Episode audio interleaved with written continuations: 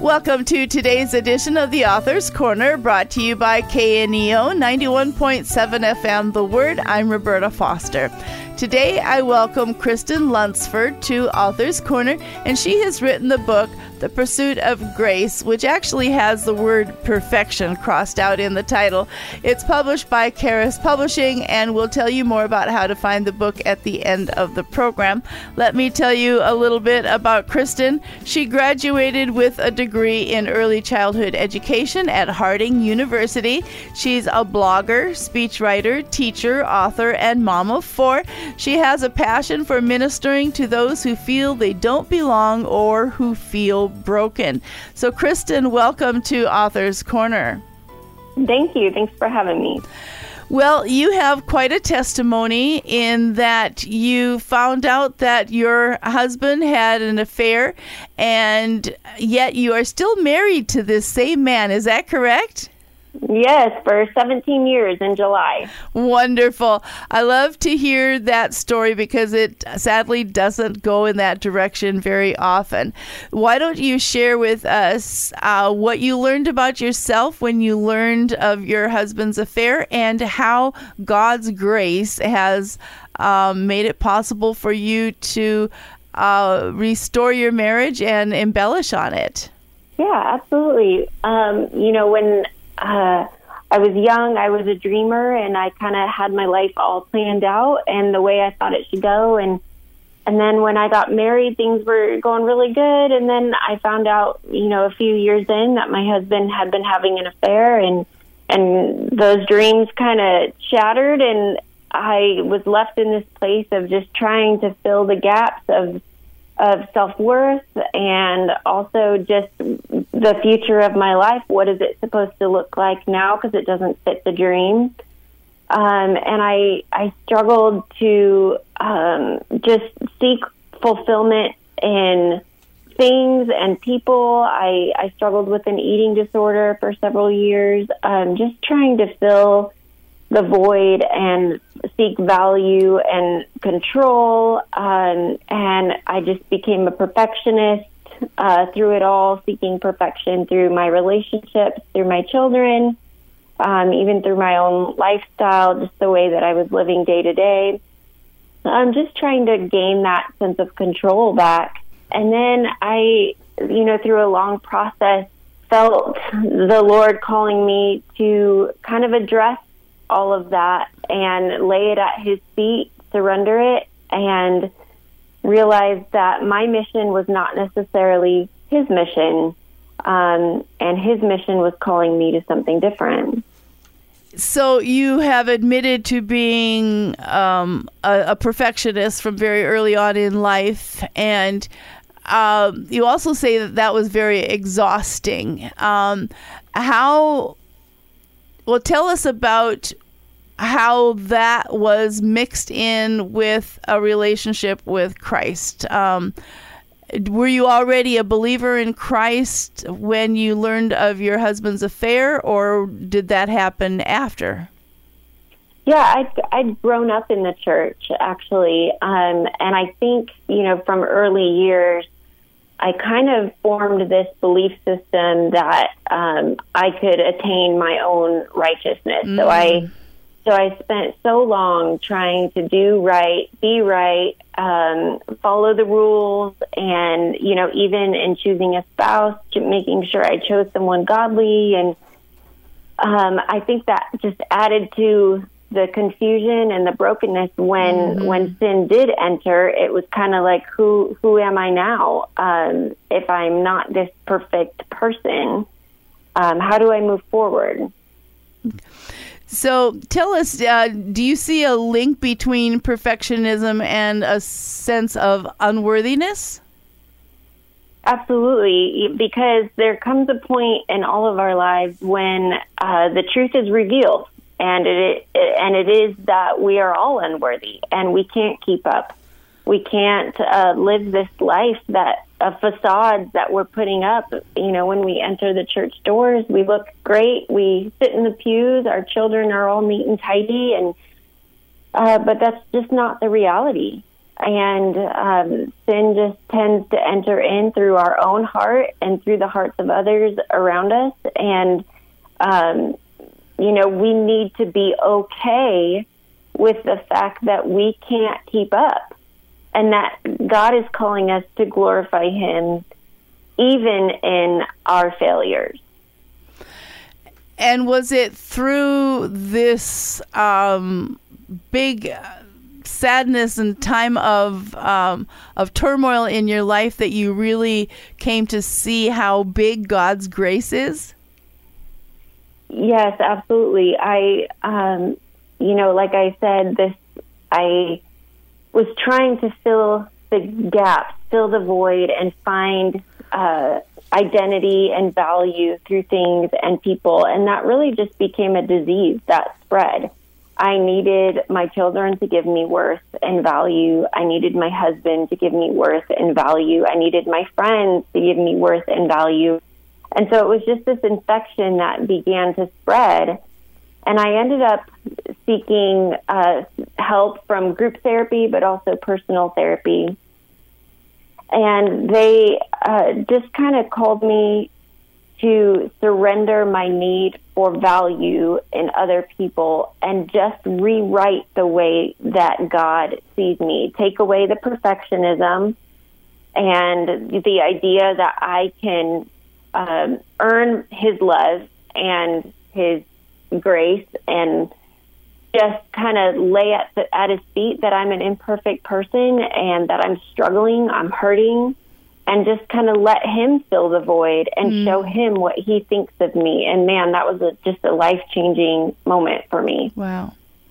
Well, we'll talk more about that life changing moment as we continue to discuss with Kristen Lunceford her book, The Pursuit of Grace, which in the title, the word perfection is crossed out. It's a publication of Charis Publishing, and you're listening to Author's Corner, and I'm Roberta Foster. Um, so, in your book, you use the phrase pursuit of grace. And um, tell us more what that means. Yeah, when I started writing the book, I had this idea of, you know, letting go of pursuing fulfillment in other things and just learning to pursue the grace of Christ. But really, it morphed into this idea of, um, you know, while I was seeking fulfillment and pursuing value in other things, Christ and his grace was pursuing me mm. all along, knowing that I would fail. Well, in your book, you write about a encounter with a homeless man in Denver, and so why don't you share with us that story and what you learned from it? Yeah, when I was in high school, we fed the homeless and prayed over them, and um, just spent time ministering to them and on our way back to the car one night, we encountered a man and we had one more sandwich, so we gave it to him. And as we were praying over him, um, you know, it was a cold February night, and my hands were stuffed in my pockets. And um, he he took off his gloves and gave them to me. You know, he's here sitting by mm. a sewer drain, warming his hands, and he took them off and gave them to a high school girl who had plenty of clothes and a nice warm home and had never had to struggle like that. And it just kind of changed my perception of people. You know, it taught mm-hmm. me to see the soul and not the circumstance that we often, you know, look at and focus on. Hmm. Well, back to the um, the theme of leaving striving for perfectionism behind and learning to walk in God's grace. Um, just having to admit that might have been very difficult. So, how challenging was it to write a book with your testimony in it? Yeah, it, man, it was almost a healing process for sure. me. It, um, you know, it had been so many years since the affair and my husband and I's marriage is in a completely different place. So it felt almost like writing about a life that mm. that never happened. Um, so in that aspect, it was it was not as difficult. However, I found the difficult part, um, and I, I broke down in tears several times, just writing about how I tried so hard to fill the gap, um, how I couldn't accept the position that I was in, and how I felt like, um, you know, it must be me. Something was wrong with me. And so I just spent 11 years trying to make myself whole. And that was more the painful thing to write about. I'm just so sad that I couldn't, uh, I couldn't see things earlier and I just spent so long, you know, pursuing this life that I didn't need. Mm. And so, do you want to offer some advice to someone who may be struggling with the same need of earning God's acceptance by trying to be perfect? What would you like to say to that person? Yeah, I think just um, redefining how you see God and let Him tell you what He thinks of you. Um, you know, seek help. I know that that's resist, uh, resisted quite a bit because people think they don't need it. Um, or it's also difficult to experience something that calls you to change. And we like the uncomfortable, even if it's, or uh, even if it's painful, um, because it feels safe for mm-hmm. us. So I just, I encourage people to seek help um, outside of their situation and also just let the Lord speak to you through his word and tell you what he thinks of you. And then I would imagine that um, some changes have taken place in your life. Uh, so, what kind of new choices have you and your husband made since um, you've learned more about uh, pursuing grace instead of perfectionism? Yeah, so we we moved to Arizona and kind of started over uh, a new life. My husband sought help, and I sought help, and we kind of sought help individually and then together as a couple. And that kind of just redirected the direction that we wanted our life to go. And so for a long time, we lived in shame that this was our story. You know, we both grew up in the church and we felt like this shouldn't be our story.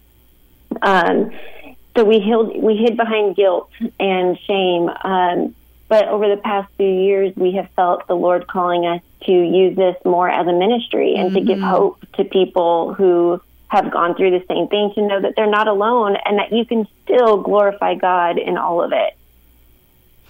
Amen. As I said in the beginning, you don't hear too many testimonies of marriages that have been reconciled and healed and grown um, after uh, adultery. And so it's very good to hear that it can be done and is being accomplished by the grace of God. And so, Kristen, you are a blogger, a writer. So why don't you share with our listeners uh, how they can find out more about your book and other things that you're involved with? Yeah, I have a I have a website, uh, pursuedbygrace.net. Uh, I also am active on Instagram with uh, at Pursued by Grace. Um, and you can contact me through my website. You can contact me through Instagram. Um, and then you can purchase the book on Amazon. You can do it through my publisher, Charis Publishing.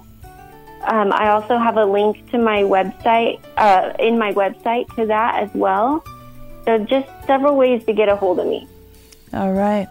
So today I've been talking with Kristen Lunceford regarding her book, The Pursuit of Grace. And it's a publication, as she's mentioned, of Charis Publishing. So uh, if you missed any part of today's interview or would like to hear it again, you can find it on Apple Podcasts, Spotify, or wherever you get your podcasts. Kristen, thank you so much for being with us today and opening your heart to our listeners. Thank you for having me. And to our listeners, thank you for tuning in. This is Roberta Foster on the Author's Corner. Join us again next time. For 60 years, Crowder College has been empowering students to soar to new heights, from agriculture to education to business, sports, and the newest technologies. Crowder always has something interesting going on. I'm Adam Winkler of KNEO Radio. Join me each week as I talk to a different person from Crowder College about what's been happening and what's coming up next. It's the Insider's Guide to All Things Crowder. Subscribe today to the This Week in Crowder College podcast, available from the Sky High Podcast Network.